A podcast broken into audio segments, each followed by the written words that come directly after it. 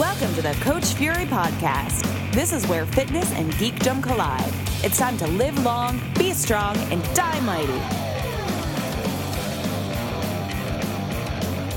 Hey, everybody. Welcome to episode 63 of the Coach Fury podcast.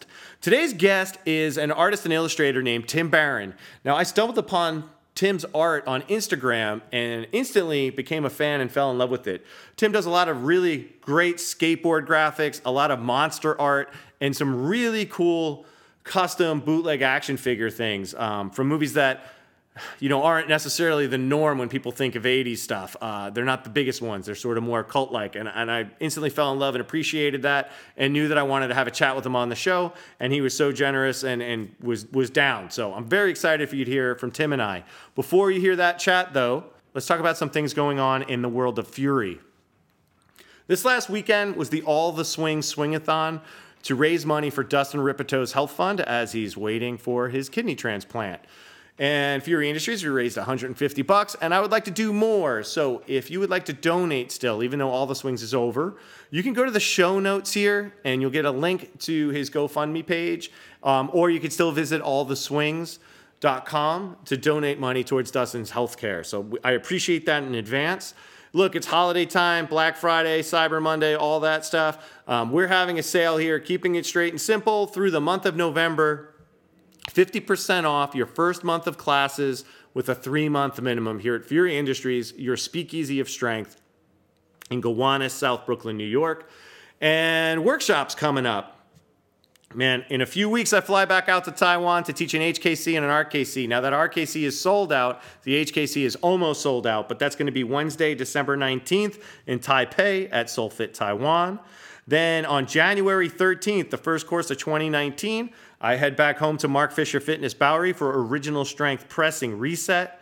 Then I'm heading out to Milestone Fitness out in southeastern Massachusetts uh, for a DVRT four hour workshop on Saturday, January 26th.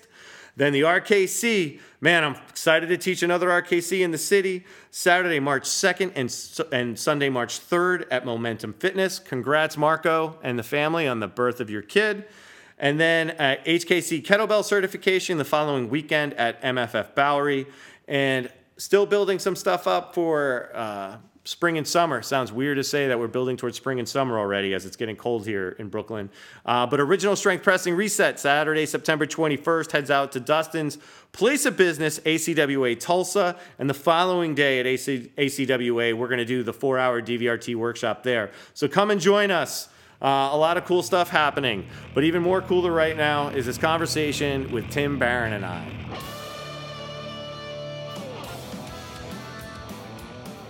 I was trying to think about how I came upon your artwork, Tim, and I think what happened was around this time last year, my wife Kim and her friends Eliza and Liz threw a, a benefit art show in Brooklyn um, to raise money for an animal shelter named Animal Haven. And there were over 50 artists. And with that, I was donating sessions and getting tagged and helping share some stuff. So a lot of artists certainly came into my view uh, on my feed. And I think that's where one of your images really caught my eye um, for skateboard art and some of your monster stuff.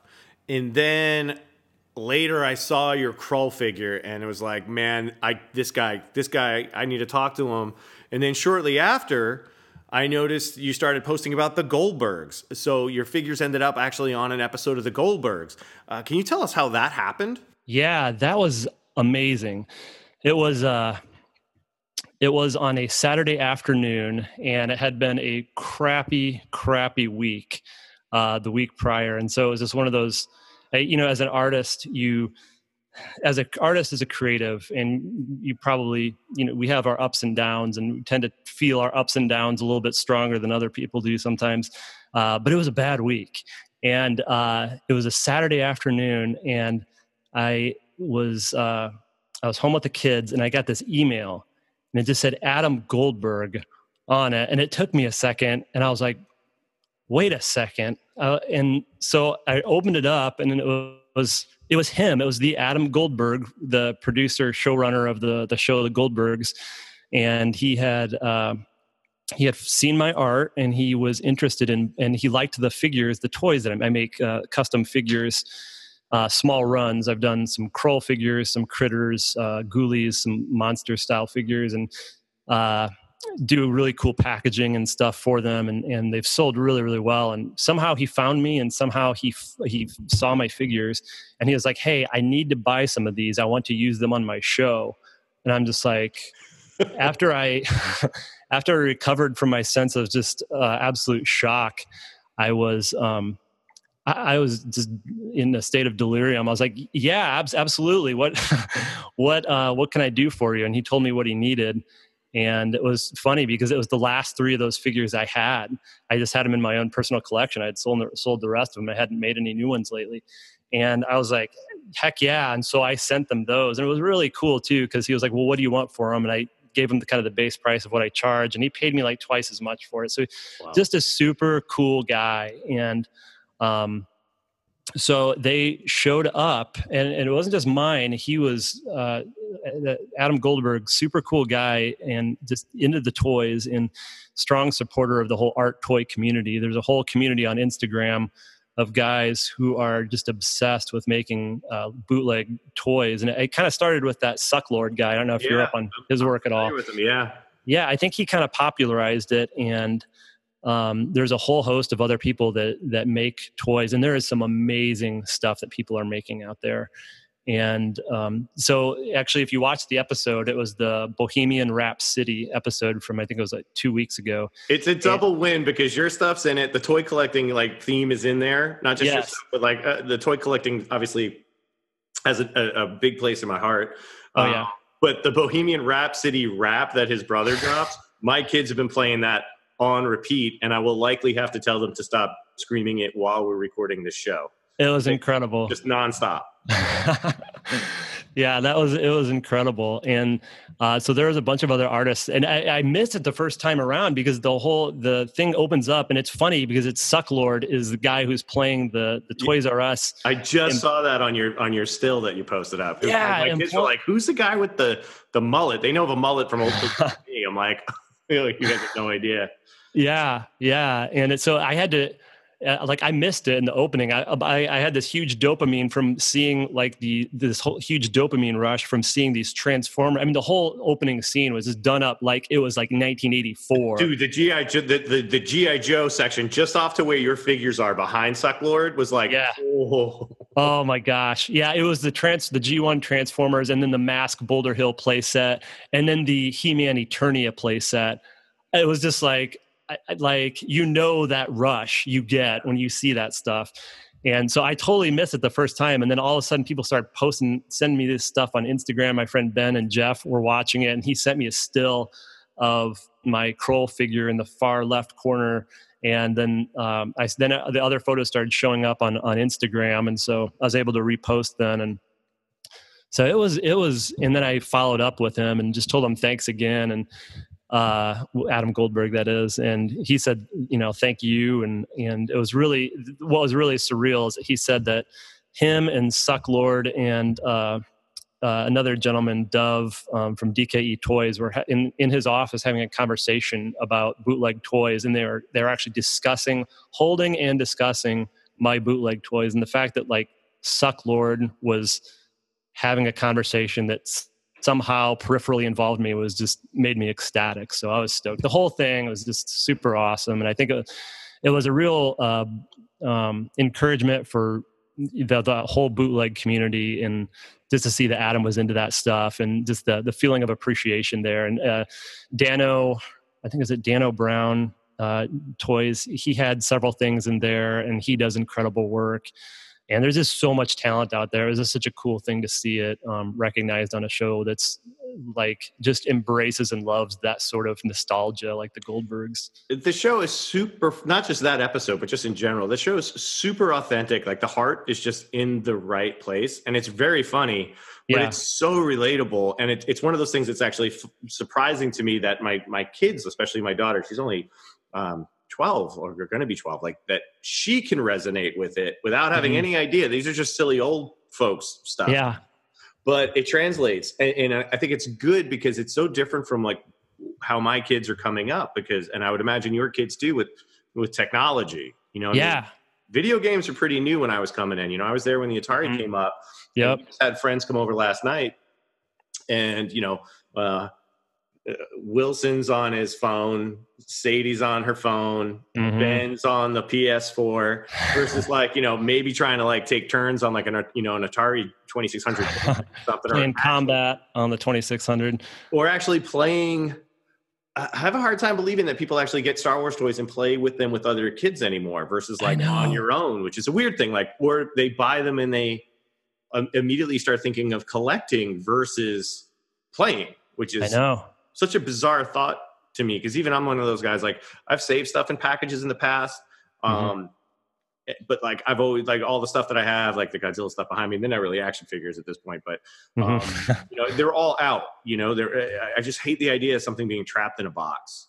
Yeah. Um, which has had a, a, massive impact actually on the stuff. A couple of things. So let's let's unpack this. Hey, congrats yeah. on being on the show. And it Thank is, you.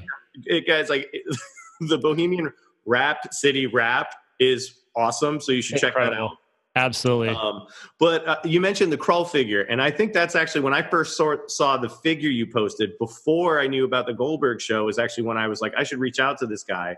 Yeah, that's like a deep cut. You know, like there's there's a lot of like popularity and nerddom from when we grew up, and mm. you know, so there's obviously like Star Wars and Star Trek, and He Man seems to be making a really big resurgence, and Transformers. Uh, you know, despite that, that I feel like that franchise should just kill itself. Other than Bumblebee looks potentially fantastic, uh, but um, to go into the things that you make, pick like even the stuff that I'm familiar from Sucklord. Um, mm-hmm. It's like you know Boba Fett's and Stormtroopers and Darth Vader's. Like they're more like openly relatable as characters, like mm-hmm. um, more known, I guess. Yeah, mm-hmm. and that's not a slam at all.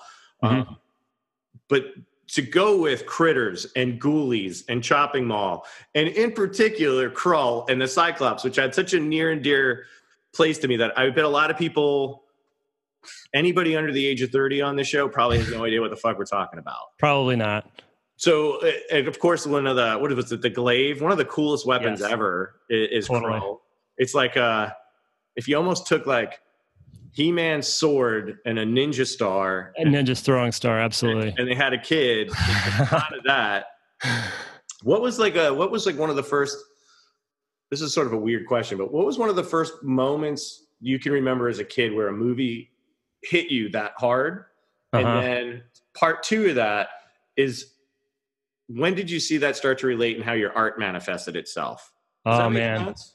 Oh, total sense. Yeah, you're that, this is, that's a great question, and that's sort of right of the DNA of where my art sort of grows out of. So, uh, you, was, you, and I are very similar in that way. Even though I'm like I, am doing something in a fitness realm, so mm-hmm. far removed from what I was into. Yeah, it's clearly a part of like uh, I don't want to say it's a gimmick because it's just authentic, but it's like it's clearly a part of any of the songs that I play, the stuff that you see in the classroom when I'm teaching classes. Like it's all coming from. I could probably pinpoint like six things. Yeah, absolutely. So the first, I'm trying to think here. The one of the first movies I saw that that really affected me. The first thing that comes to my mind is uh, the monsters. Uh, I, anybody who looks at my art knows I just have a strong affinity for monsters, and I remember, like, I had an awesome childhood, uh, Fury. I, I wonderful parents, and I'm just totally blessed with just such a joy-filled childhood, and uh, just so much uh, you know they were kind enough to get me the toys. I was i, I grew up right in the heart of where all that cool uh, intellectual properties of the 80s of of uh, gi joe of star wars of transformers of masters of the universe. I was right there sort of like in the heart of it. Yeah. and so I, I, have a distinct memory and i've got i've got a, a few of these but the one of my earliest memories i'm pretty sure i was in either preschool or kindergarten and I was in this store, this department store with my mom called Belmont's.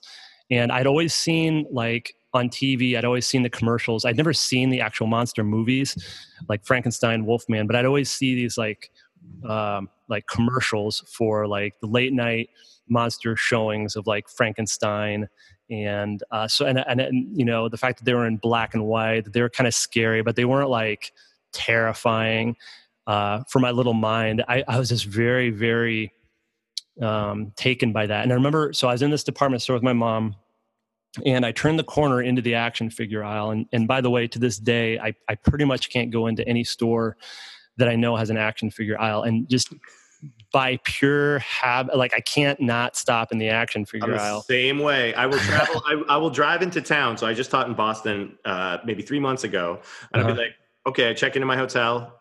Oh, there's the Walmart. I'll see what they have. I, I I'm not buying anything, but I'll still check it out. Yeah. Yep. I'm totally there with you, man. And so I, I turned the corner into this this toy aisle, and looking down at me from a peg was the the the f- huge face of the uh, Boris Karloff Frankenstein just staring down at me, and it was the Rem, Remco three and three quarter inch black and white monster figure, and the packaging of that was just this big, this black and white, and this big Frankenstein head, and then this this gorgeous three and three quarter inch action figure of Frankenstein, and I just like my everything in me was just stopped by the the magnanimity of that toy right there at age five maybe. And I, I remember i left with that toy that day. And um, i went ahead and I, I collected the rest. Uh, like anytime i got a toy like that i would have to i couldn't not collect the rest of them um, especially with those do you know are you familiar with the remco monster figures Yeah. Oh my gosh, man! And then they even had a play set too. There was like a carrying case play set, and uh, like I had all those. And um, so anytime I would see a like I went to the toy store at least once once a week, usually on Friday or Saturday. My mom would take me out. My mom or my dad would take me out, and I'd, I'd end up getting something. So I. Uh, so of course the monsters was a huge deal. Star Wars. I, I saw gosh oh here's one other one for you empire strikes back uh, before that movie came out i remember being in chicago with my parents and again i was i was about the same time period and i we were in chicago and i think we were in the sears store and uh, you know again for anybody under 30 you'll never know what this is like but walking into the toy aisle and it wasn't just like a couple rows or a couple pegs of Star Wars, a couple pegs of Transformers. No, it was like an entire half aisle filled Yeah. from top to bottom, every peg with like 10 figures on it. And it was the first wave of the Empire Strikes Back figures. I freaked out. Like, and there was no way I wasn't leaving with every new figure that I saw that day.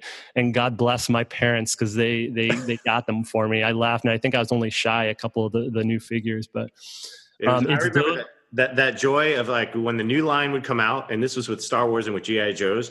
The, Yeah. After you look at the figure on the front, you flip it over, and yes, the pictures of everything that was coming off, and that would be your checklist. And then Yes. through that, just through repeat visits to the toy store, you'd be like, okay, so clearly this is the hard to find figure on here, and then yes, when the hell is it going to get? And this was before the age of collecting in the internet and, and, and all that stuff. And it was just like, oh, so that's the hard one.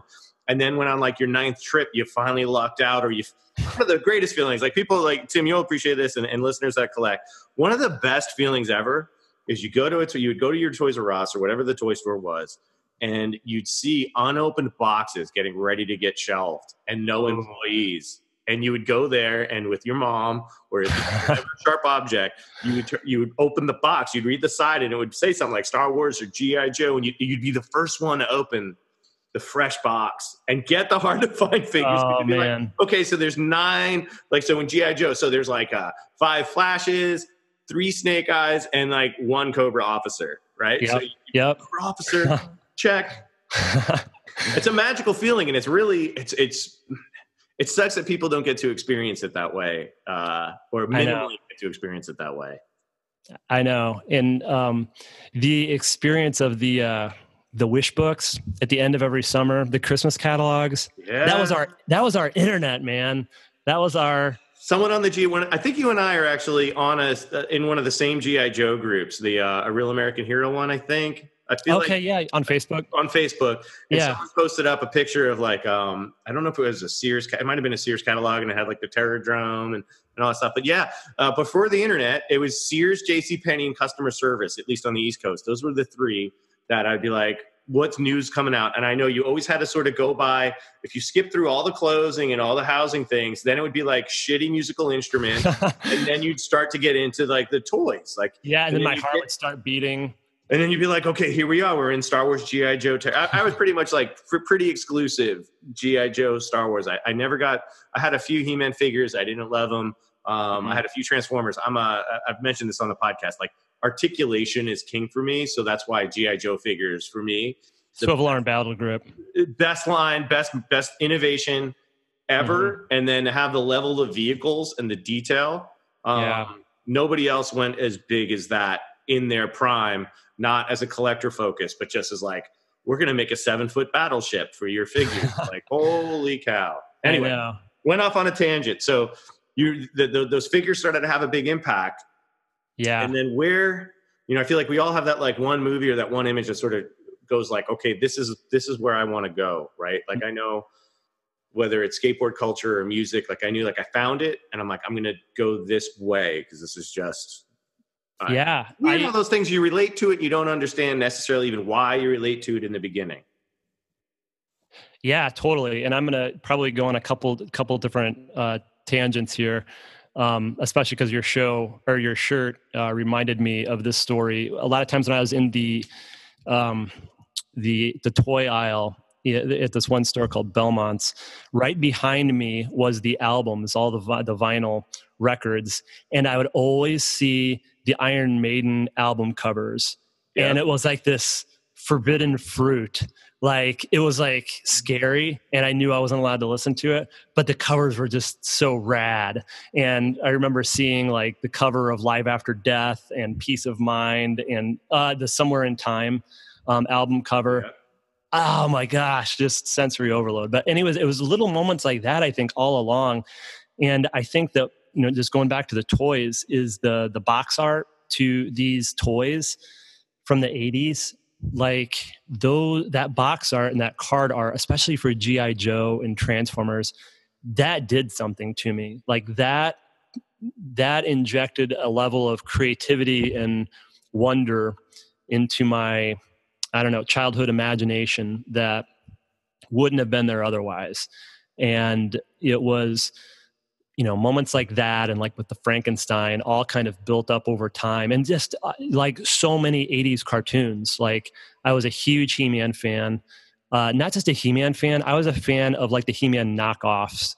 Uh, like Warlord and like even the ones that they mm-hmm. did shows for like Black Star and Thundarr the Barbarian all that stuff i watched it and i still like whenever they come out on dvd a lot of times i'll grab them off of, of, of amazon and just watch them while i'm while i'm on the elliptical or whatever but i literally just got the gi joe the season the series two complete set which Ooh. is like after the gi joe movie happened it picks up and cobra commander's cobra commander is the snake oh no way! Yeah, that was the, done by a different animation company. Yeah, too, and then the first two episodes are basically like you know they're they're it's like Operation Dragon fire or something, and it's about how Baroness and the most random of dreadnoks, Gnawgahyde, try to make oh my gosh. Cobra Commander a human, uh, or at least humanoid again.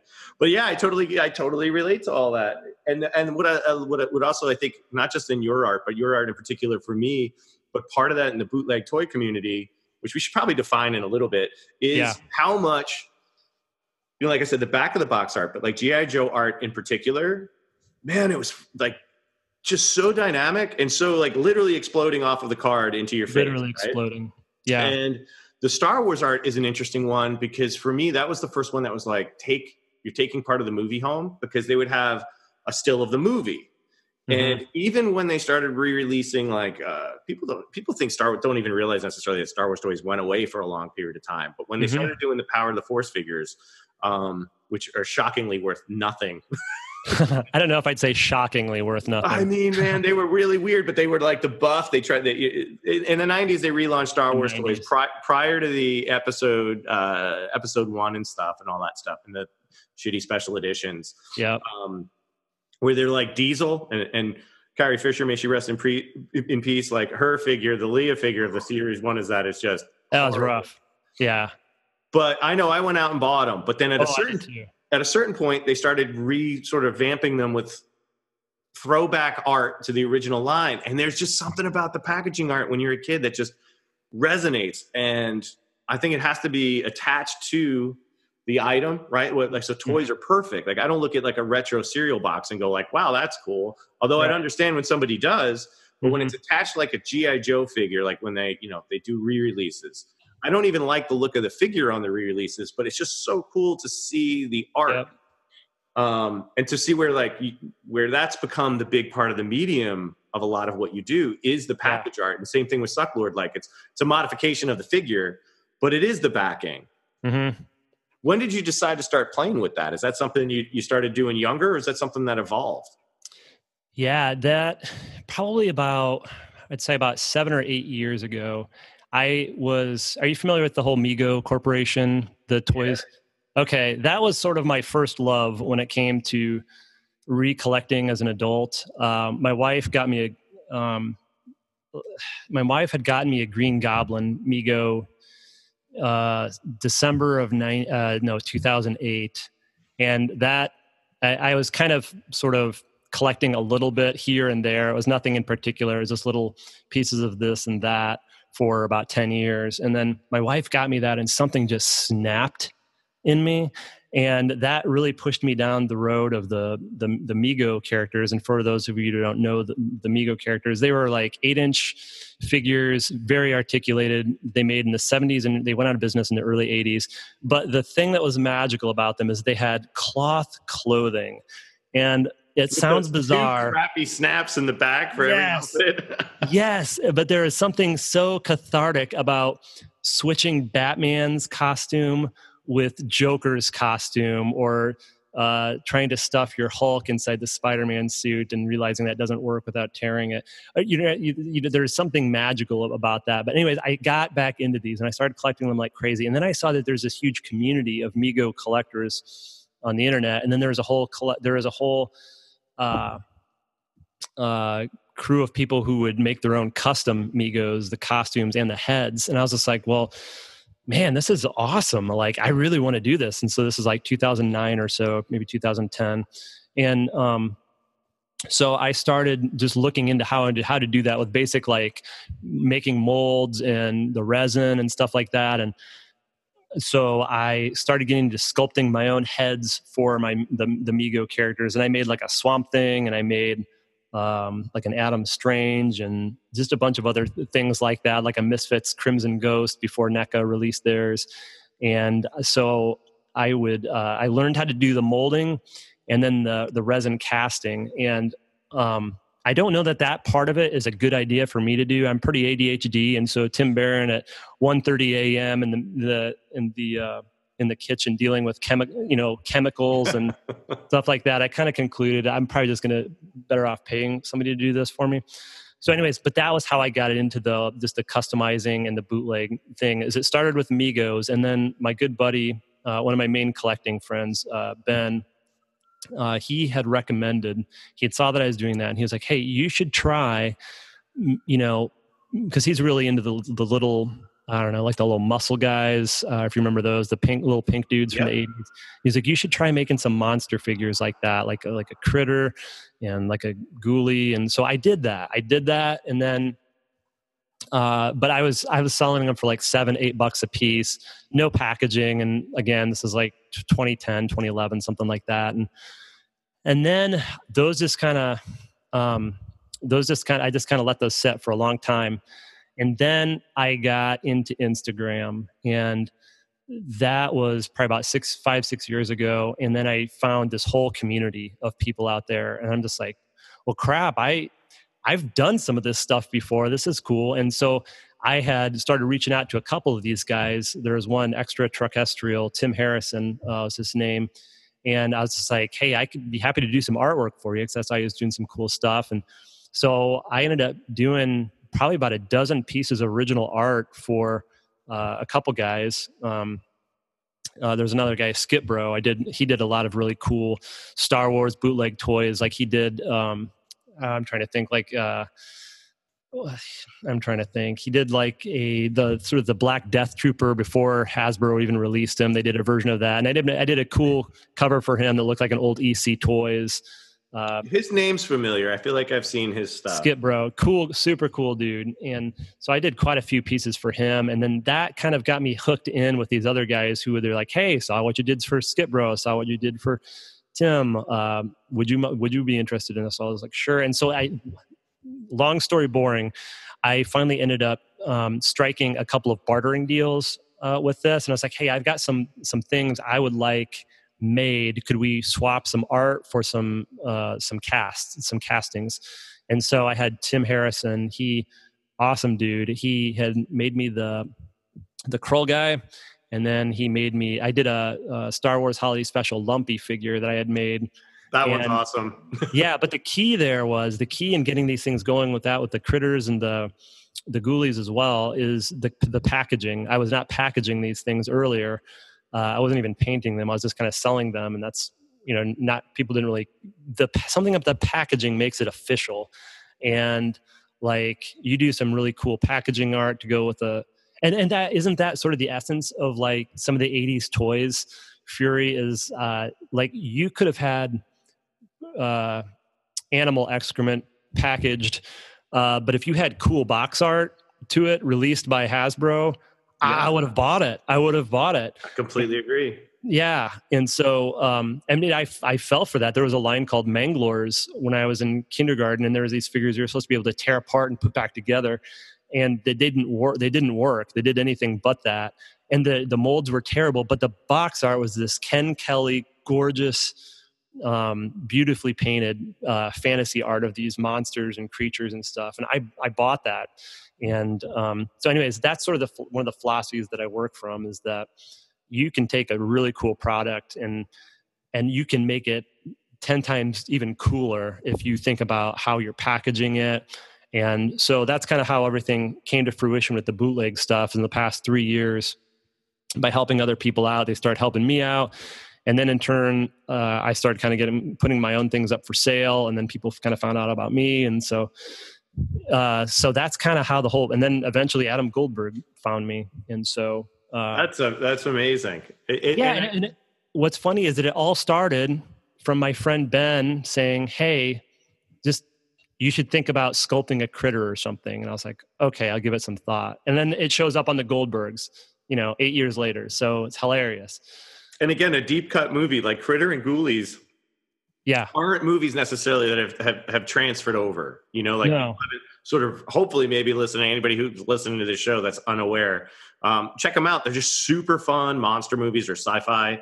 Um, critters in particular has a, has has a soft spot for me yeah um, but that whole hbo era you know like you, you you'd look at the tv guide to find out when the thing's coming on because yeah you had no idea, and uh, and just watching them and repeat watching them, even if they were bad movies, like completely going through them time and again. And I agree on the packaging. I think as an adult collector, you know, uh, so I started recently rebuying GI Joe stuff. Like uh, I'm a, I can get a bit of crack addict addicty. My Godzilla toys are fairly expensive. They're all from a line called X Plus from Japan.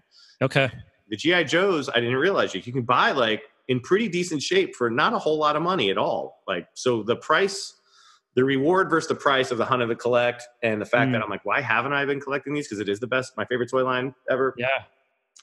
But when it's a single loose figure, it's like you want the art to display it, but it's way too much. So when I look at your stuff, and uh, folks, we'll post up the Tim's website on the details notes, but it's timbaron.com. Mm-hmm. Um, you'll see the pack art's what sells it, and that's what as a kid we would have. It, it just harkens back as a, as a as a grown up kid being like, if I go to the toy store, the art is what would help.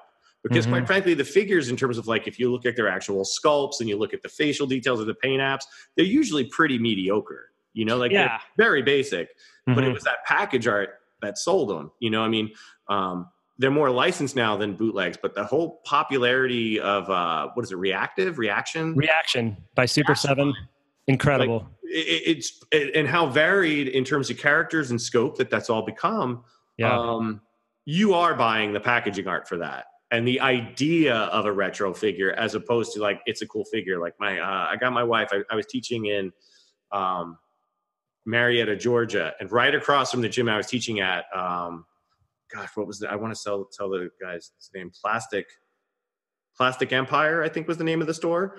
And uh, I my my wife's really into Pinhead, so I got her an autographed Pinhead figure. Oh, cool. On a reactive card, but the figure itself is like, eh. But the Yeah. card art's with Yeah. what sells it with the signature. Yeah. So I, I love that you have that, that that that is the emphasis because I think there's like as there's for me as a collector, I want to have like you know I want to open my toys to put them out as their toys, but I, I don't view yours necessarily as like I look at them more as a total piece of art as opposed to a bootleg Mhm. toy with an art card. Does that make sense? Like Yeah, totally. whole with the blister card is part of the thing for me. Absolutely. Yep. And I think part of the I think part of what people have responded well to with my my my bootleg toys is that the movies that I've done them for, Krull, Critters, Ghoulies, Leprechaun, are movies that I you know, I almost don't think that anything else has been done for those movies product wise it's not bootleg in some way. Uh, I know that there's been a couple releases for some of the horror films, but Krull, there was like a board game and a in a in a Cyclops uh, Halloween costume, but those are like two of the only items for I- I- Krull. I don't remember ever seeing a Krull toy. Um, folks, if you haven't heard of the movie Krull, you should really check it out. I can't sell of the, movies we talk about. That is like a legendary one. It's like a fantasy adventure. The guy's got a fancy. It's like everything you'd want as a kid movies. Like sword. Uh, what was the what was the one with the guy who had the double bladed sword too? The sword and the serpent. Was that it? Um, oh, could be. Like there's just, there were just things like as a kid, like if it was a fantasy and it had a cool weapon, that was enough to watch the movie. But Oh, it yeah. had that creepy spider thing, and I hate spiders. And Oh yeah. um, but they had the Cyclops, and it was the first time that like I've ever seen a Cyclops in a movie that was actually just like a cool character to like follow along with. It's usually like Jason and the Argonauts esque or something, Yeah. just monstrous and not doing anything. So it's a it's a super fun movie that I I, I would imagine the effects don't hold up, but I imagine that film still holds up. Uh, in a loving way, they do. In a 1980s sort of a love child between Star Wars and Lord of the Rings sort of way. Uh, yeah, the special effects are, are are bad, but there's just so much love in that movie. Like the people who made that movie, like they were darn convinced that that was going to be the next Star Wars and the next. it, it it didn't look like a cash buy-in like they were just trying to make it looks like they really tried to make a great movie as opposed Oh. to just trying to cash in on like the popularity of star wars Yeah, yeah, absolutely. Yeah, it's a fun. It's a fun. I mean, and, and it also it's kind of the if you're familiar with the whole Campbellian hero's journey uh, concept. It's a traditional hero's journey of like the secondary father figure, the the something missing. You got to go find something. You sh- you know fight the shadow side of yourself or whatever. It's it's a traditional hero's journey, and everybody loves that. So i'm going to make a note to find where it's streaming and i'll put that up in the thing everyone's, everyone's Hey, got did know- homework to track it down Yeah, and I did see that Walmart. I was in Walmart last night, and I happened to see that they had a pretty rad re-release of Krull in sort of a VHS style vintage packaging. So Oh, just wow. FYI. That's good to know. I was Mhm. speaking of that. I was at Target and speaking to Mego. So Mego folks, like again, it, it, you might not have you've missed it if you were if you were a thirty or under probably because in Yeah. the early '80s, the um the guy who ran it right, he went to jail for doing some shady tax Something like that. Yeah. or licensing things, but they actually are making a huge push. I noticed in Target the last over the last two months, you can buy like they had Happy Days figures, they had uh, giant size DC Justice League Yeah. figures, um, Yeah. like 16 inch like Mego style thing. So, um, like here's the problem with toys, right? So Yeah. I, don't know who puts them out, but I know like through if you go to comic book shops for years now, they've been remaking like Mego style hmm um, superhero figures. And every now and then, Marvel and Toy Biz, they've tried to do it too, and it hasn't quite hit the success. But Yeah. they make these really cool Justice League ones, um, Mhm. and they go into like deep characters that are side way far back. You would have had to watch Super Friends or watch the actual shows. The problem with toys now is like everything's like twenty five bucks a figure. Yes. And I'm like you, and I, my kids are, where like I'm not going to buy like one figure and Mhm. then not want the others. But as a dad now, I can't afford to go out and buy like here's a hundred and twenty bucks with tax I just spent on four figures for you. Like, I just can't do it. Whereas those GI Joe figures used to be three bucks. I know. Um, looking at the price tags of like you know that that Flagg. So we mentioned the USS Flagg, folks. If you're not in- into GI Joe, I don't judge you for that. the, the company line Hasbro literally made a seven foot battleship that could fit multiple I don't know, 18 inch size jet fighters. like it's the biggest Yeah. toy I've ever seen. Yeah. It was like 99 bucks. Oh yeah. And it seemed like insanely expensive at the time. But now Mhm. there's like, uh, you want to go buy an AT-AT for a kid. Uh, you know, so I've looked at the AT-ATs for, for my kids and they are literally like 219 bucks new when they come out. Yeah. It's like, I'm not going to collect it. You don't want it just to be in the box because, quite frankly, so many people don't open their toys anymore that they make it even worth less. So you might as well open it. But Mhm. I don't financially have the money to support like my parents, my mom would take me to the shop to go buy some figures. yeah. You could go to a Toys R Us and come home with like 20 bucks and you Mhm. could come home with like a bunch of stuff. Yeah. And now you got one figure. I know. And I think that a lot of that has this has to do with it's kind of a generational switchover where I mean the market, the toy market now, you know, for start I mean it's primarily it's the prices are probably higher, do you think, because they're producing them almost primarily for collectors and therefore it's a lower production run and therefore they have to charge more to justify making it, do you think? I, I don't even know across the board if it's a lower production run issue. I think that's part of it for some of the smaller lines. Mm-hmm. Um, but I think like, you know, if you look at even say a regular Star Wars figure that comes out. So whenever the new movie comes out, Mm-hmm. they make figures, they're still like nine bucks new. That's and those true. are certainly being mass produced. Mhm. Um, vehicle wise, I think that's like what, what really sucks with them too is because my kids have a bunch of the new stuff. And vehicle wise, they seem to have really dropped since Clone Wars. They made a lot of really cool stuff for the Clone Wars cartoon, really cool vehicles that still seem to have a level of quality. And more and more of the stuff that's come out for Force Awakens and Rogue One and uh, Last Jedi, it's just shittier. Like it's just not Mhm. as quality. Like um, so, and it might be because people are so concerned of things getting like stabbing in the eyes and stuff. But like the points on like an X-wing, they'll be like rubbery and bendy as opposed to hard plastic.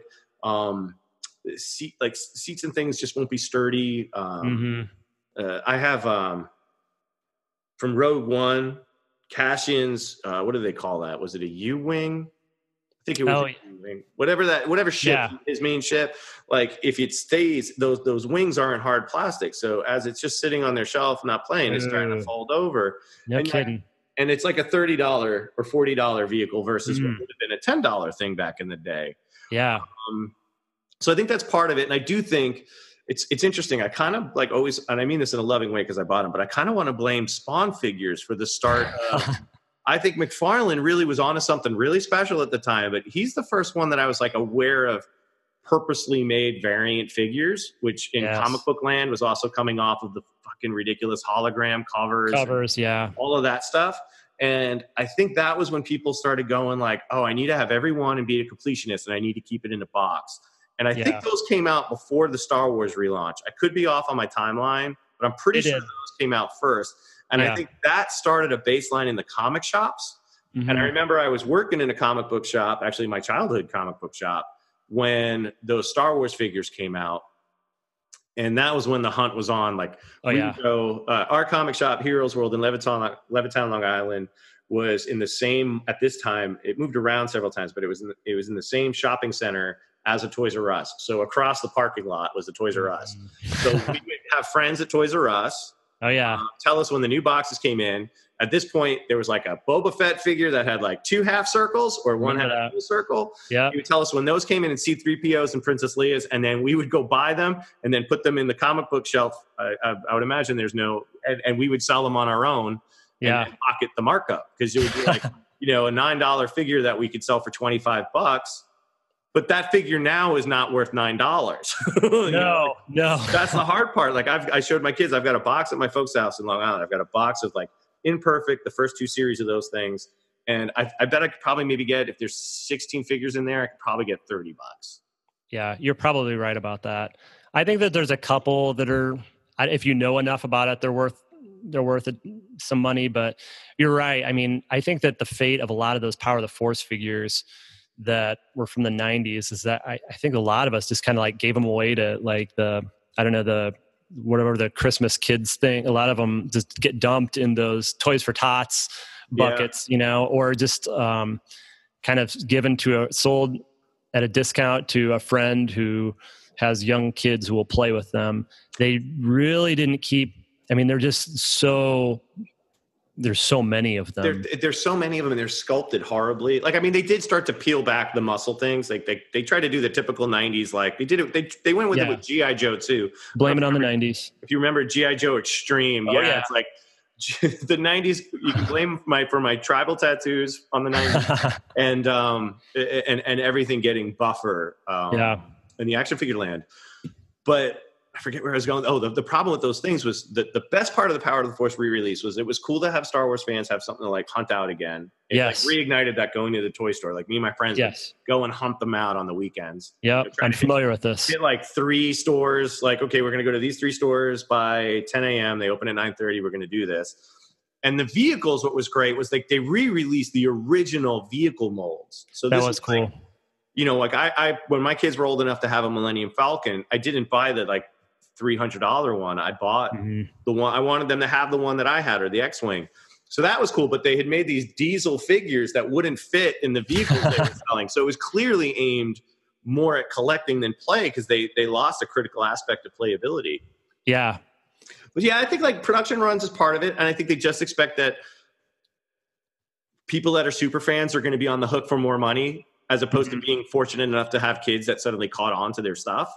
Yeah. And I just, it's it's really tricky. Like, um, Have you ever heard the Iron Man 2 theory also? no, but I don't know. I've heard Please share. No, I don't know. I, I don't know if there's anything to this. So if anybody is out there who knows, let us let, let, let us know. But I have heard that there was a significant change that took place in the in the toy industry with the release of Iron Man 2 and the figures for that because apparently and again I can't confirm this but I've heard this before that they released that I think it was Hasbro did Hasbro have the license for that anyways but they released a ton Sure.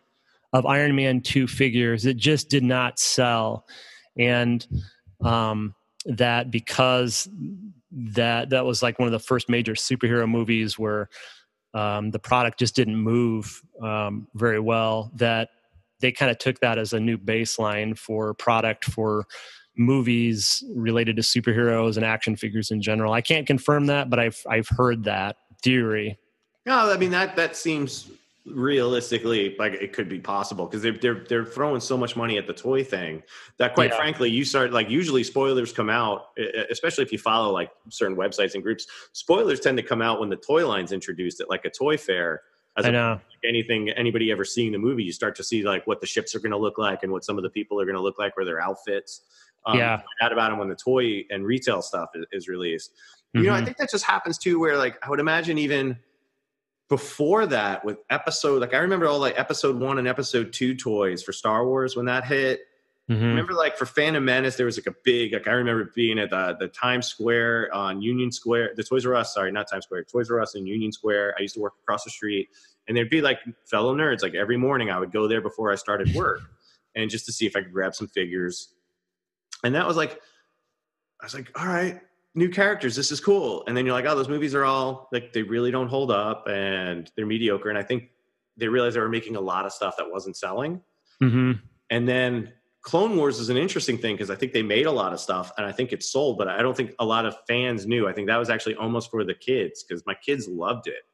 And Yeah. and then when the Phantom Menace came out, sorry, not Phantom Menace, uh, Force Awakens, I think it was really exciting. Mhm. But I think a lot of those kids from Clone Wars are already a little like my kids had like a basically like a two year window. Like it's weird to say it. They're they're not even that old, but they're kind of over Mhm. relatively overplaying with toys in a way. In that way, Yeah. like they're they've graduated to more to video games. Yeah. Um, you know, my daughter in particular, they're both like got. It's a weird thing now that anime is a thing. Almost all the kids now are trending on anime. hmm Like whereas in our ge- generation, it's like you basically well, what is anime? Like you didn't have you couldn't go to Netflix and find out what that was. Somehow you went to like a Suncoast video or a comic Yeah. shop, and they had like their one thing of Viz Media VHS tapes, and then you had Akira, Fist of the North Star, maybe Ninja Scroll, and you went on a deep dive through that. Whereas now Yeah. they're just finding all of these shows. So there's an appreciation of fandom that's on one end like really interesting and, and super cool because they can have access to stuff. But I, I, one of the things I forgot who I was talking about this last night is like the, the art of the browse is done. You know, like the art of like going to a shop and hunting something out is, is kind of done, Yeah. at least in the United States. hmm I don't know So- where we went off on that.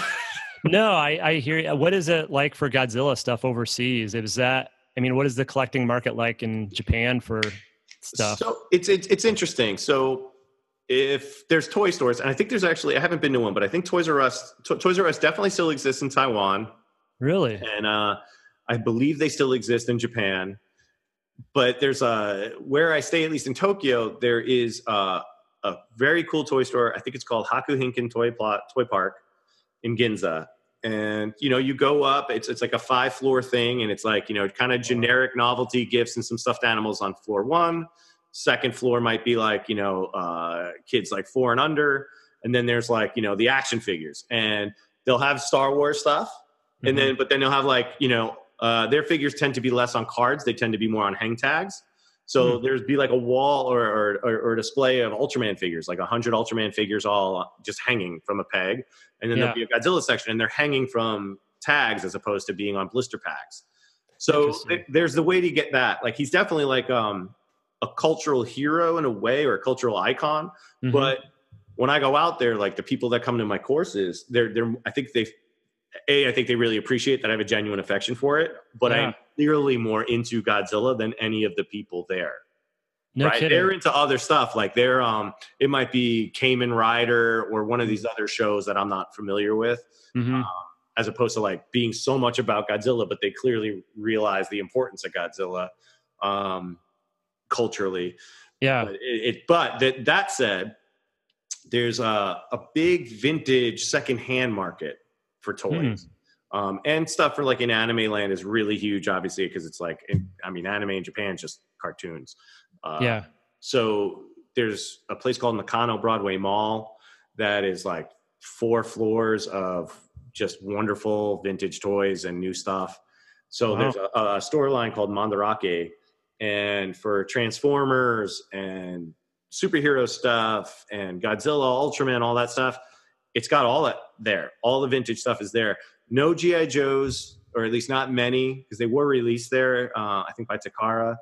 Uh, Really? find these specific shops that would be like the equivalent of finding like the best comic book shop in your neighborhood for vintage toys. You Yeah. know, some some comic book shops have a great toy collection. Mhm. A lot of them don't. Um, Mm-hmm. This would be like going to one that has like everything. So like a floor of back issues, a floor of toys, a floor of uh, music and DVDs and stuff. They're just monstrous. Um, so that's pretty amazing. If you ever get to go to Tokyo, uh, any of the listeners, uh, David and I talked about this last one. Nakano Mall on Broadway, it's like going through a Japanese toy history lesson Wow. really they have a room of stuff from basically like the introduction of a vinyl toy in Japan. And Wow. things are you know over ten to twenty to thirty thousand dollars in it, but just to go there and see it, it's nothing I'm interested in. But you're like, holy crap! Like people forget Godzilla, 1954. Yeah. You know, he I was what was it, 64th birthday was just while I was out there. so you know, whoever made the first toy, like that's an old toy. Yeah. So that's really cool. And you realize, like, you know, we don't have any GI Joes. Like, even the original 12 inch GI Joes don't go that far back. Yeah. So Wow. th- th- there's an appreciation of the vintage toy, but I think for American collectors, we might appreciate it even more because we just don't have that here. Yeah. There's a handful of stores like Image Anime or um, what's the other one in the city? Uh, Midtown Comics sometimes get some of the newer stuff in, but there's not a lot of like Toy Tokyo. So this will actually Toy Tokyo is a good place in the city that y- you'll find vintage Japanese stuff, but you'll also find you know the art, the bootleg toys and art stuff. Um, we, this is actually a good point to sort of get into what bootleg toys even are. So in New York, the first introduction here, this sort of rise, which I think again, I, I'll say like Todd McFarlane did a lot of positive for the industry in terms of like bringing it to a level of quality that, Oh, absolutely. that an adult could look at and and and like appreciate, and Mhm. kid would think was cool, but they weren't really meant to be played with. Yeah. Um, so Kid Robot became a big thing out here hmm you know, and uh, Kubrick's is that the name of it? Like high end designer vinyl toys and Mhm. sculpts. And Yeah. you know, I have a friend Steve Talkowski that you know would go on and make his own thing, uh, Sketchbot. That became really big and like a really on trend, not just with collectors but also with like wealthy people, right? So it became almost like a lifestyle brand. Interesting. And through that, I think became like that became so expensive. I think that's where uh, I, I, think that's where my introduction to Sucklord came in, where it was like, no, this is like the real toys that we actually care about, and we're gonna like riff and make statements based on these guys. Yeah. Right? When do it like, like in terms of like I guess even just explain what a bootleg figure is because I don't know if there if, if someone would realize what that what what that actually entails. Yeah, so it could be a couple different things, and it could be something very serious or something that's uh, you know farcical or whatnot. Uh, a bootleg figure could be anything from you know making a figure of a character that was never made that there was a toy never made for say like the the you know i made the lumpy from uh, star wars holiday special uh, figure um, that was Chewbacca's son, alleged son, in that um, in that, that masterpiece. Yeah. uh, or it could be something just uh, just crazy. Uh, Sucklord does a bunch of just really crazy things. Um, some of those other guys, uh, like um, I'm trying to think, Death by Toys. He did the chopping mall figure. I did a piece of art for the the backer card for that. Um, yeah, it could be something as and and it can be something that you sculpt and produce yourself like if you sculpt it and then make the mold and then make the castings from that or you can take a pre-existing figure uh, and I know Sucklord has done a lot of that, and then alter the pre-existing figure somehow or some way, cast it in a different color, give it a different um, title or whatever. So it, it runs a whole gamut of completely original to taking uh, pieces or parts or wholes of, of, pre-existing figures and adapting them in some new way, whether to make uh, something cool that never existed or just something farcical and, and fun. Is there like le- like potential legal kickback on that stuff? Like, I mean, is is there a certain amount that you have to alter? Is this like sort of like should we not talk about it on the podcast? no, um, that's a good question. I've had people ask me that. The guy, some guys that I work with, were just like, so if your Krull figure is going to be emblazoned across of the Goldbergs for everybody to say, does that mean that the the owners of the Krull intellectual property are going to come after you? And I was like, I don't, I hope not. I, I don't think so. But I think that, you know, and I think, I think that I don't know the, all the, the answer here, but I have a couple thoughts. And, and I think that much of it has to do with um, producing a piece of art uh, that's produced in limited quantities uh, versus like taking something and just you know taking it to an overseas uh, factory in China and just having them mass produced by the hundreds yeah. or thousands. You know, with the runs of figures that I've done, it's typically in I don't know about nine or ten at a time, twenty at the most. Um, but again, I, I you know, uh, and I think it also is that fine line of how the law defines um, I don't even know my legal terminology here, but a uh, what do you call it? A a parody versus yeah. a you know that gets into that sort of things. I don't know all the the ins and outs. I but those are just a couple thoughts. You know, the amount produced. Uh, you know, is it a you know is this something that's just completely factory output or is this something that you're you know that you have your hands in that you're painting each one individually and so there's a certain sense of you're selling a piece of art so all things to be discussed, I suppose. I don't I know. Mean, that, that's where I, you know, I, I wasn't trying to make that a loaded question by any means. I think that's for me where I feel it is. Is like you know, parody seems like you're. Whenever you hear parody, you feel like you're joking on something. Yeah. It's it's as opposed to like if you can make a painting of whatever you want to make a painting of. So if you make a painting of a stormtrooper, mm-hmm. but then you're making like you know your or a sculpture of a stormtrooper mm-hmm. and sell it. Um, when you're making the figure, you're kind of doing a combination of both. Yeah versus trying to like repro or try to sell it as an original. Um, you know, uh, I know something came up. Like, I, I don't know if you're familiar with. Um, I don't know if it's a, a person, Black Major in the GI Joe world. Oh yes, yes. Right, like so. Oh, yes. He makes these really great reproductions of GI Joe figures, and he does his own paint schemes. But yeah. they're pretty spot on, like in terms of the molds.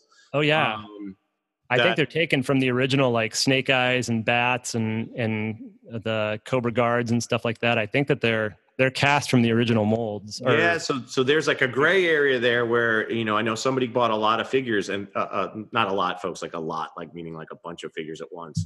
And yeah. you know, there was a, a, a rare GI Joe figure called uh, Starduster um, that uh-huh. was mail in, mm-hmm. and this person put a question up about like, hey, does anybody know what this number on his butt is? It said 2017, and it was like because it was a black major starduster um, made in 2017 yeah and i feel like that's like maybe gray but he also does these awesome different paint apps like i don't know if i've ever seen like an a, oh yeah i don't know if he makes i don't know if he makes figures in the same color schemes um, mm-hmm. yeah I think, and i think that's what makes his stuff so awesome and i don't know if he's one of those guys that's um, i don't know if he's almost like um, like Banksy? Is he like entirely anonymous, or is he like do people know him? Or I have no idea. This is a whole new r- world for me. Like I got a, you know, I just started getting re into GI Joe. I don't know. New York Comic Con was the beginning of October, so it's probably about two months. I started being like looking in, like I really want this. Like something caught in my head where I'm like. I, I was making some room, selling off some of my Godzilla figures. I'm like, I really love a few of these GI Joe things that I had as a kid. This is a weird one, so this this is where my GI Joe sort of reignited. Uh huh uh, I live in Brooklyn, three blocks from me. There's somebody in their garden, their front yard garden has. There's a GI Joe vehicle that was a troop transport called the APC, the All Personnel Carrier uh-huh. or Armored Personnel Carrier, and it's like a, it's got like six wheels and it's got a long thing that you can see a bunch of figures in. Mm-hmm. I know, I know exactly what it is. It, yep. Yeah, it's got like a tan camo tan on the top mm-hmm. and a mm-hmm. cannon on the top. Well, this person's house in front of their house, and we moved here about three and a half years ago. It, it they used it as a like a planner. So you know, it was a broken. It's got nothing, but it's like it's got you see the base and the wheels, and then there's like dirt in it and stuff. And I was like, yeah, man, I used to love that thing. And something about specifically. This is a weird one. Specifically about the style and design of the tires that reminded me of how much I love that toy. Yeah, and um, the GI Joe Vamp. Uh, G mm-hmm. original one in particular, but even the Vamp 2 and the Cobra Stinger, which was the basically we're going to reuse the molds and make a couple yep. of changes.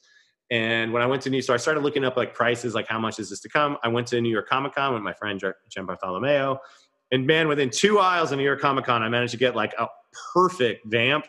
Oh uh, man, two vamp with all the parts, steering wheel, gas cans, everything, great shape, Ugh. with an '83 swivel arm clutch. So Ooh. it wasn't the original figure, but it's actually I'm a bigger fan. I have a straight arm Snake Eyes now um, from '82, but I would actually rather have all '83 uh, mm-hmm. they would consider it a version 1.5, so they have the swivel arm. Yeah, listeners, this got really specific. yeah, Joe toys, but I managed to come home with that. We've descended sort of, into a, new level. Yeah, we've gone into a, a, new level of geek heaven or hell, depending on the listener. Um, but with that, I started like getting into the groups and finding out. So in terms of researching like the issues with figures, um, you know, like uh, literally yesterday two days ago, I finally got a roadblock, a 1984 roadblock loose. Oh. I'm not, I don't really care about file cards or weapons on them. I just want to put them in a vehicle. And uh, I went to bend his leg, and the damn thing just shattered like oh. plastic. And so I, you know, it's a twelve dollar figure, so it's not like massive. And I'm like, oh, these are the types of things I have to deal with collecting this stuff. Yeah. Um. So you know, in terms of like where Black Major sits with it, like you know, I think people use it for troop building or for oh, customs, oh, yeah. which I totally get. And in terms of the vintage market, um, I didn't realize like how popular GI Joe still was amongst collectors. Yeah. But there's also this weird thing, and I'm trying to figure this out in my own head. Like in in in Godzilla Land, people will buy variations of stuff, but mm-hmm. nobody's necessarily buying. At least I haven't seen buying ten of the same figure. Uh-huh. I'll see people post like, "Hey, I got my 50th figure, right? Of this uh-huh. one figure complete. And in my head, part of my heart's like, there's probably 48 other people that would love to have that figure. Maybe you don't need 50 of them. And I'm trying to like navigate that, you know, where I'm like, you know, oh, it's great that you have like 10 of this one vehicle, but maybe there's like eight people that would really have one of them, you know? Yeah, um, I, there's I a hoarding aspect. Yes, yes. And I've heard that's the term for that. I'm familiar with it. I think I think I've heard it referred to as hoard collecting, like like hoarding slash collecting, hoard collecting. Yeah, I yeah. There's a certain I don't know. I think everybody uh, has sort of a thing for that one figure where one is not enough. Like I don't know. I've I've gone through it with I mine was Mego Green Goblin. I never had it as a kid. And so there was one time when I had close to 10 Mego Green Goblins. And then uh, thankfully, it kind of evened out. I think I only have uh, two now. Um, but uh, yeah, there's something there's something about that, and I yeah I, I don't know. There's that component with collecting where it's you want to enjoy it, and when it gets to a point where you're getting angry for not being able to find things as much, and then then you can start getting angry at the company who's producing it, and then the dis- people who are distributing it. A lot of that has happened with the new Mego stuff with Target because there's a sole distri- distributor of the new Mego toys, and uh, I don't know. It kind of I don't know, it kind of snaps you out of the fun of collecting, and you kind of have to be like, wait a second, wait a second, wait a second. This is supposed to be fun. Um, am I having fun? If not, why am I doing this? Sort of a thing. But I also feel like with the Mego stuff, and I, I wish them well. Like I want other kids to get introduced, but they're also it's targeted at us. I mean, who's gonna? Oh, yeah. There's no kid who's gonna buy it. So it's like as a collector, it's kind of like when your favorite punk band breaks big. You kind of don't want to be like, I'm going to go to Target and go buy like a Slayer album. sort of like it, it, it's sort of that vibe of like, yeah, that's really cool that it's here. Um, I would rather be at a, you know, it'd be even cooler if it was in a comic book shop, and I would consider it. Um, yeah, that's just. I say this every time I go to New York Comic Con and any big comic convention. It's like, you know, like you get however many 20, 30, 40,000 people go to one of these things, and yet local comic book shops can't stay open. Like, yeah, that's interesting, isn't it? Yeah. And, uh, I, I, really wish we could do it. I mean, I'm sure I'm part of the problem. I just I don't generally I don't buy a lot of comic books anymore, and mm-hmm. the toy lines that I collect they're either way more overpriced, but I am at least buying them from other collectors or from more reputable places in Japan. But like, it, there's like that lost. There's no loyalty, you know. Like yeah. Heroes World Comics, like will go down in my life as like the comic book store that helped define me. You know, if we yeah, sure to these moments, mm-hmm. and uh, Star Wars would be the movie that really defined me um, mm-hmm. in terms of where I would go down on that stuff, and and Star Wars toys leading into GI Joe would be the toy lines. Um, mm-hmm. That really made me into being a toy collector. For better or freaking worse, though. I mean, sometimes I'm like, what am I doing spending any money on this? um at all you know i'm like you know it's like i don't make a ton of money and my kids are gonna have to go to school yeah uh, but i have been able to like actually like sell off a bunch like it's that hoarding con- concept like i think social media has made an interesting thing where you can basically find anything now and if you yeah. have the money for it you can buy anything you want right now you want the rarest toy you probably mm-hmm. be able to find it through an auction site or on ebay and, yeah. and buy it and you had so there's this thing of where you know, it's easy for the wealthy to win, right? And then they can share their this thing. So I'm not making this a class battle, but like I noticed in, sure. in, in one of the Godzilla groups in particular, there's there's somebody that like suddenly within two years their collection is not only massive, it's a lot of custom pieces where you're like, I know how much these are, and it's easy to do the math that this is like a shit ton of money. So clearly yeah. you're you're either not eating elsewhere or you know you, are wealthy, which is fine. But sure. the problem with social media is, is people start to relate and, and compare their collections against each other. Like, where's my status within this group if this person has all of this stuff and I only have like my few pieces? Yeah. And that's a weird one. So like when it comes to troop building, like I get it if you're in a dioramas or you want to have a few of the you know troops behind. But when mm-hmm. you start hitting like 50 figures, I mean, in my head, uh, guys, if anybody's listening to this, that is one of those people. I, I still love you anyway, but I'm, I'm trying to rationalize this in my thought process as a collector. It's like it seems like geek collecting dick swinging to me a little bit. Like, check out how many I got. Cause like, why do you, would you ever need 50 of them unless you're selling them? But I don't think a lot of people are selling them, you know, yeah. like don't hold on to rainy day figures like that. Share, share them out with the world. Yeah. It's interesting. It's interesting. The, like the, the habits within collectible communities, like some of these things I haven't even really thought of that you've brought up, but, uh, cause I'm not on a ton of, of, of forums, but, yeah, that is interesting. I don't know. Me personally, I tend to ebb and flow in my levels of like obsession um, and I don't know, acquiring, and then I'll kind of even out, sell some stuff. And I think I always feel better about buying new stuff if I'm kind of like, if I kind of go through my collection and I'm, I kind of see things, okay, um, do I need this? Does this bring me joy? I, are the two questions I've heard always ask yourself. Yeah. And when I can let go of some stuff that I don't need, and it's stuff that's just in a box, and I can use it to buy some stuff that I do need, I feel as a as a adult and a husband and a father of four daughters, I feel a bit more responsible if I'm, you know what I'm saying? If I'm able to let go of some stuff to get some new stuff, it feels. I fully agree. Yeah. It, it's kind of like that, like, uh, um, you know something has to something out to bring something in or whatever yeah. that, that sort of thing and, is I just sold off a bunch of. It's a, one of the things like I started collecting this line, and I could never afford to be a completionist on it. But I started really looking at like, okay, so I have. Do I really need a Godzilla figure of every suit? You know, just because it's it might be a cool looking thing, but then all right, it's a cool looking figure, but then I have to ask myself, did I really love that movie? Yes, movie one of my favorites versus like this is just another one of those things. And so yeah, I sold off like 10 of my Godzilla figures. And with that, you know, that money paid for the, the, the Joes. Uh-huh. Um, and now I'm like starting to back off. There's a great site called yojoe.com where you can look at like basically every vehicle and every figure by year and put mm-hmm. together a checklist.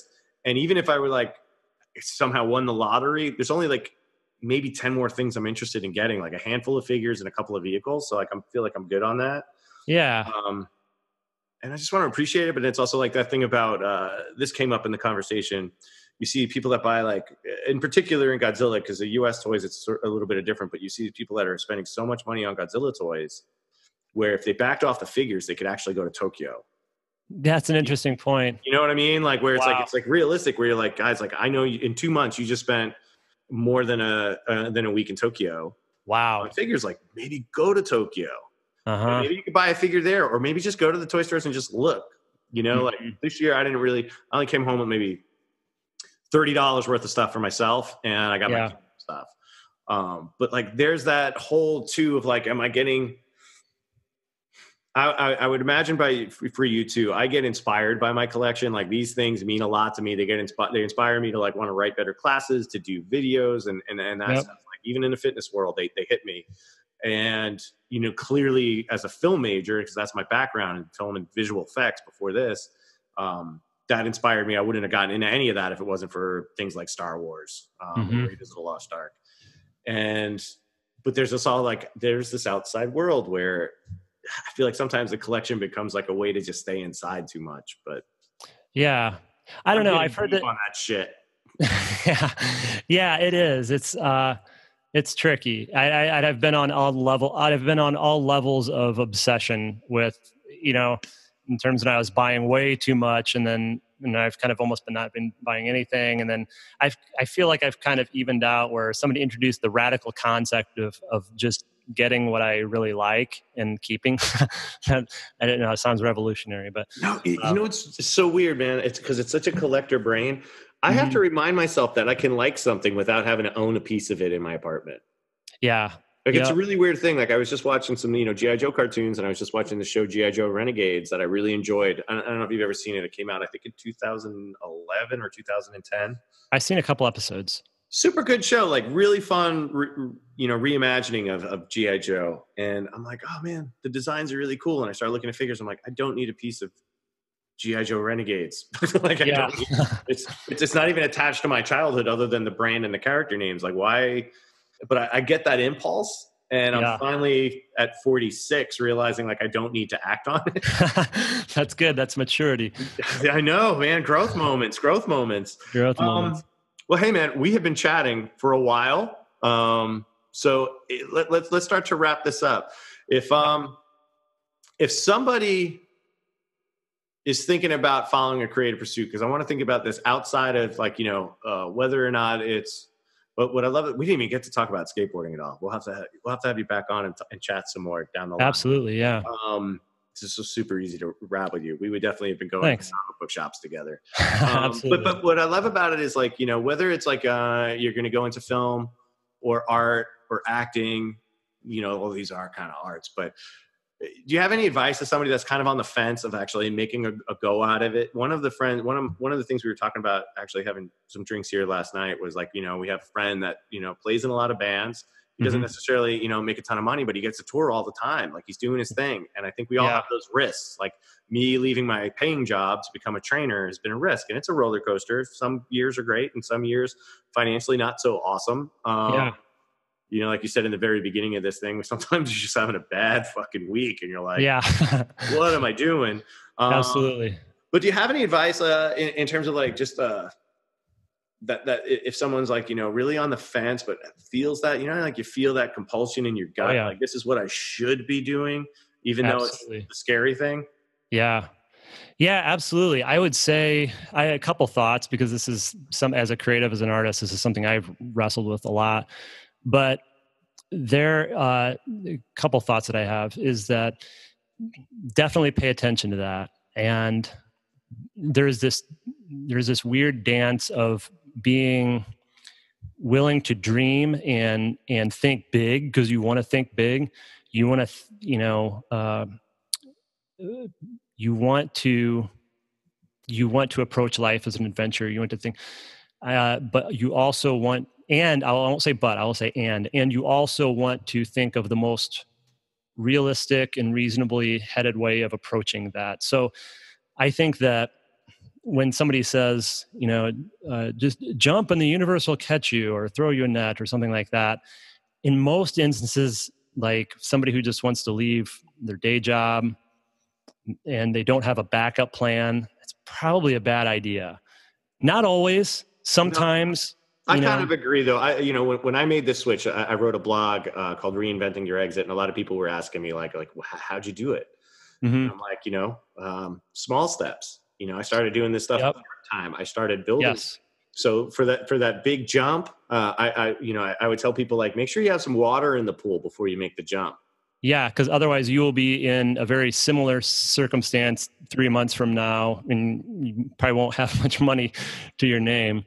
Yeah, uh, you might be in a worse situation. So it's that weird dance of of balancing thinking big and and paying attention to your passions and the things that kind of uh, the fire that runs through your veins with with creativity and and paying attention to that and also approaching it sober mindedly um, so that you don't get your so that you protect the thing that you love is what I've heard. There's a one guy I've listened to a lot called Sean uh, seanwes, the seanwes podcast, and he he talks exclude and he wrote a book called Overlap, and it's basically like how to pursue your dream while holding down a day job and, and, he talks about overlapping and that's a that's a huge thing is is being responsible providing for your daily needs with what what you're doing you know your day job and also pursuing the thing that you love on the side but also protecting that thing that you love on the side. Because he talks about how you know if you make the jump and then you are uh, you are in a you know say you're an artist or musician or whatever and you're taking jobs that you don't necessarily want to take and you're not getting paid what you want that you feel like you're deserved and so you're in this sort of scarcity mentality and then so you're kind of in a state of desperation and you don't want that. You want from what i've heard uh, the mindset is one of abundance. You want to approach this uh, you know so that you can do what you love and that that thing can thrive.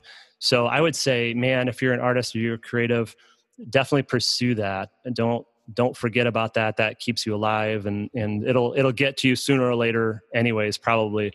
But um, also probably one of the best ways of approaching that sober mindedly is look at the business side of what you're doing creatively. I find that a lot of artists um, myself included of just you know you feel like you do this this great work and, and, you, and you do but and you want the world to see that and recognize that but the world is a really big place and uh, you have to work you have to get your stuff out there you have to learn the business side of things and most artists don't want to take i've found at least that most artists don't want to take the time to learn the business side of of of their art and that's crucial if you want to pursue that if that yeah. makes sense no it makes total sense i think uh, it's solid advice i mean even in you know, in terms of protecting, I know, and I've struggled with this. You know, uh, I loved training a for myself, just working out, and and what it provided me to become, you know, in my 30s, uh, you know, a stronger dude, a stronger parent. Mm-hmm. Um, and I went so down the becoming a trainer coach rabbit hole that you know suddenly like training was like extra work for me, and I I I fell off of it a bit. Like, and I struggled.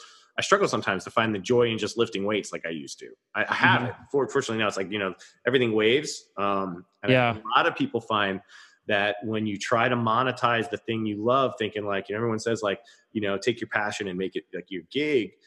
That there is a different level of stress when there's a price tag because suddenly it's like if you suck at it, and it's not that you suck at it creatively, but if, if you're not making the money financially, you suck at it at the moment. Mm-hmm. You start to like that that lack of income becomes how you judge your own ability versus it was the ability that made you want to do the thing in the first place. Yep. And I think that's what happens too many times, you know, when, when people jump out, you know, it's funny about the, so this podcast is probably going on 14 months now, I think 14 months about right. So a little Mhm. over a year. And within the, you know, uh, every week, except for we took a two week vacation while I was in Tokyo. And, you know, people would ask, you know, how do you set it up? I really want to do it. How do you do it? Are you making money? And one of the things I love to say is like this podcast, like per hour um, of work that goes involved in it, I make probably about 25 cents an hour. Yeah. But I love it, right? So it's like for me, this is like a wonderful creative outlet. Like the fact that you and I, and and listeners, um, I don't know if we stress this, like we have never spoken before other than um, Instagram messaging to see Yep. if Tim would come on this. And one of the most amazing things about this show is getting to meet people like Tim, who are now like in my expanded universe of friends. I hope that doesn't count, it seem creepy, dude, but I, I count you as a friend now Absolutely, Fury. is getting to know people and you know like dave dobko who was on the last one who i met on a, on a facebook godzilla group who helped me with locating shops and touring around japan. Like these are the positive sides of social media that i don't want to see lost because like we would have never had this conversation or known of each other without that stuff and i think that's rad. And uh, any of my listeners like i'm excited for you to check out his art. Like this is a weird one where like please go to tim timbaron.com or uh, Tim Barron at Tim Barron Art is your Instagram, yeah. Yeah, Um, definitely check out my Instagram at Tim Barron Art, and that's you'll see all everything that I'm up to, everything that I'm I'm uh, doing. I I'm on there daily, so usually post nude daily. So that, post that's nude daily. It sounded like I said Post nude. daily. I don't do that. either Not one of those Instagram sites. Shoot, shoot for either. That's his.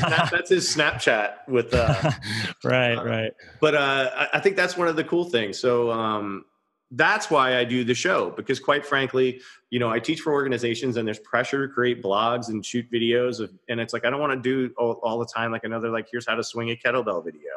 Um, Mhm. When we go out after a course, you know, I don't necessarily want to talk about fitness anymore. I want to talk about like other shit that defines you, other than just this thing we just spent a whole day on. Um, I want to talk about toys and movies and music and all that other stuff that creates a more rounded uh, area. And in training, it's hard, and I would imagine art it's hard too. It's like you know our hours could be super early to super late, so it's a long day. Yep. Um, so it's like I want to have these breaks where we can talk about other stuff. So I think that was like really solid advice. If you've never read the book um, War of Art by Steven Pressfield, Oh, that's amazing book. I love that book. Listeners, I know I, I probably people are going to think like all I read is a few comic books and the War of Art repeatedly, but um, I, I do think you know we talked about like you know the, the the stuff that's scary when you have that feeling, but if- you deny that feeling, and, and you have to be realistic. What I love about Tim actually giving that answer too is we both have kids, so like these chances can't be totally reckless because Right. there's mouths to feed um, on top of it. But if you make an educated plan, and it will have to change because things aren't always going to work. I mean, my plan completely sort of restructures, but you have to be open to restructuring. Um, is if you make an educated plan, you give yourself the best shot at success, knowing it might fail.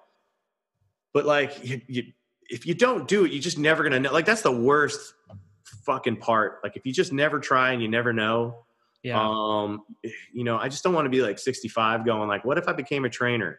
Hmm You know, and Yeah. if this all ended tomorrow, uh, at least I, I mean, I have memories that I wouldn't, I never believed that I'd be able to travel to teach people, you know, Yeah. That's um, awesome. or have conversations like this. This is fucking fantastic. Um, all right, man. On that note, hey, uh, we already mentioned your socials, but uh, is there anything coming up? Do you have any shows coming up? Anything you want to, where people can connect with you? Yeah, like I said, uh, at Tim Barron Art on Instagram is the best place to catch what I'm up to. I've got some really cool uh, projects in the works uh, with a couple skateboard companies and uh, actually with a toy company also. I recently working on a project that I'll be making some announcements in the near future. So lots of cool stuff going on, and and uh, so I'm I'm grateful to you, Fury. Thank you for having me on your show and giving me the time. And uh, it was really great talking to you as well, my friend. Thanks, man. Uh, at the end of every episode, the guest tells the listeners to die mighty, which is sort of my mission statement. Can you please tell the listeners to die mighty? Die mighty, my friends. Die mighty. Awesome, man. Thank you so much for coming on the show. Uh, listeners, check out the socials. His artwork's awesome, uh, especially if you're an 80s head like us. Um, you will really appreciate where the material's coming from. And the skateboard art, which we didn't even talk about, you, you you did artwork for Creature Skateboards, which is one of my favorite brands. I, I was riding a deck uh, about two years ago before. Awesome. I haven't been skating quite as much in the last couple of years um, as I've been hopping on the BMX bike as well. But dude, Yeah. awesome stuff. Um, Thank you. And everybody, thank you for listening. The Coach Fury podcast is created, owned, and produced by Steve Coach Fury Holliner for Fury Industries LLC. Music provided by the FTW. Visit the FTW.NYC for band, tour, music, and merch info. Artwork created by Glenn Urieta. Visit glennurieta.com. That's G L E N N U R I E T A. Or follow him on Instagram at Glenn Urieta. Voiceover by Laura Palmer.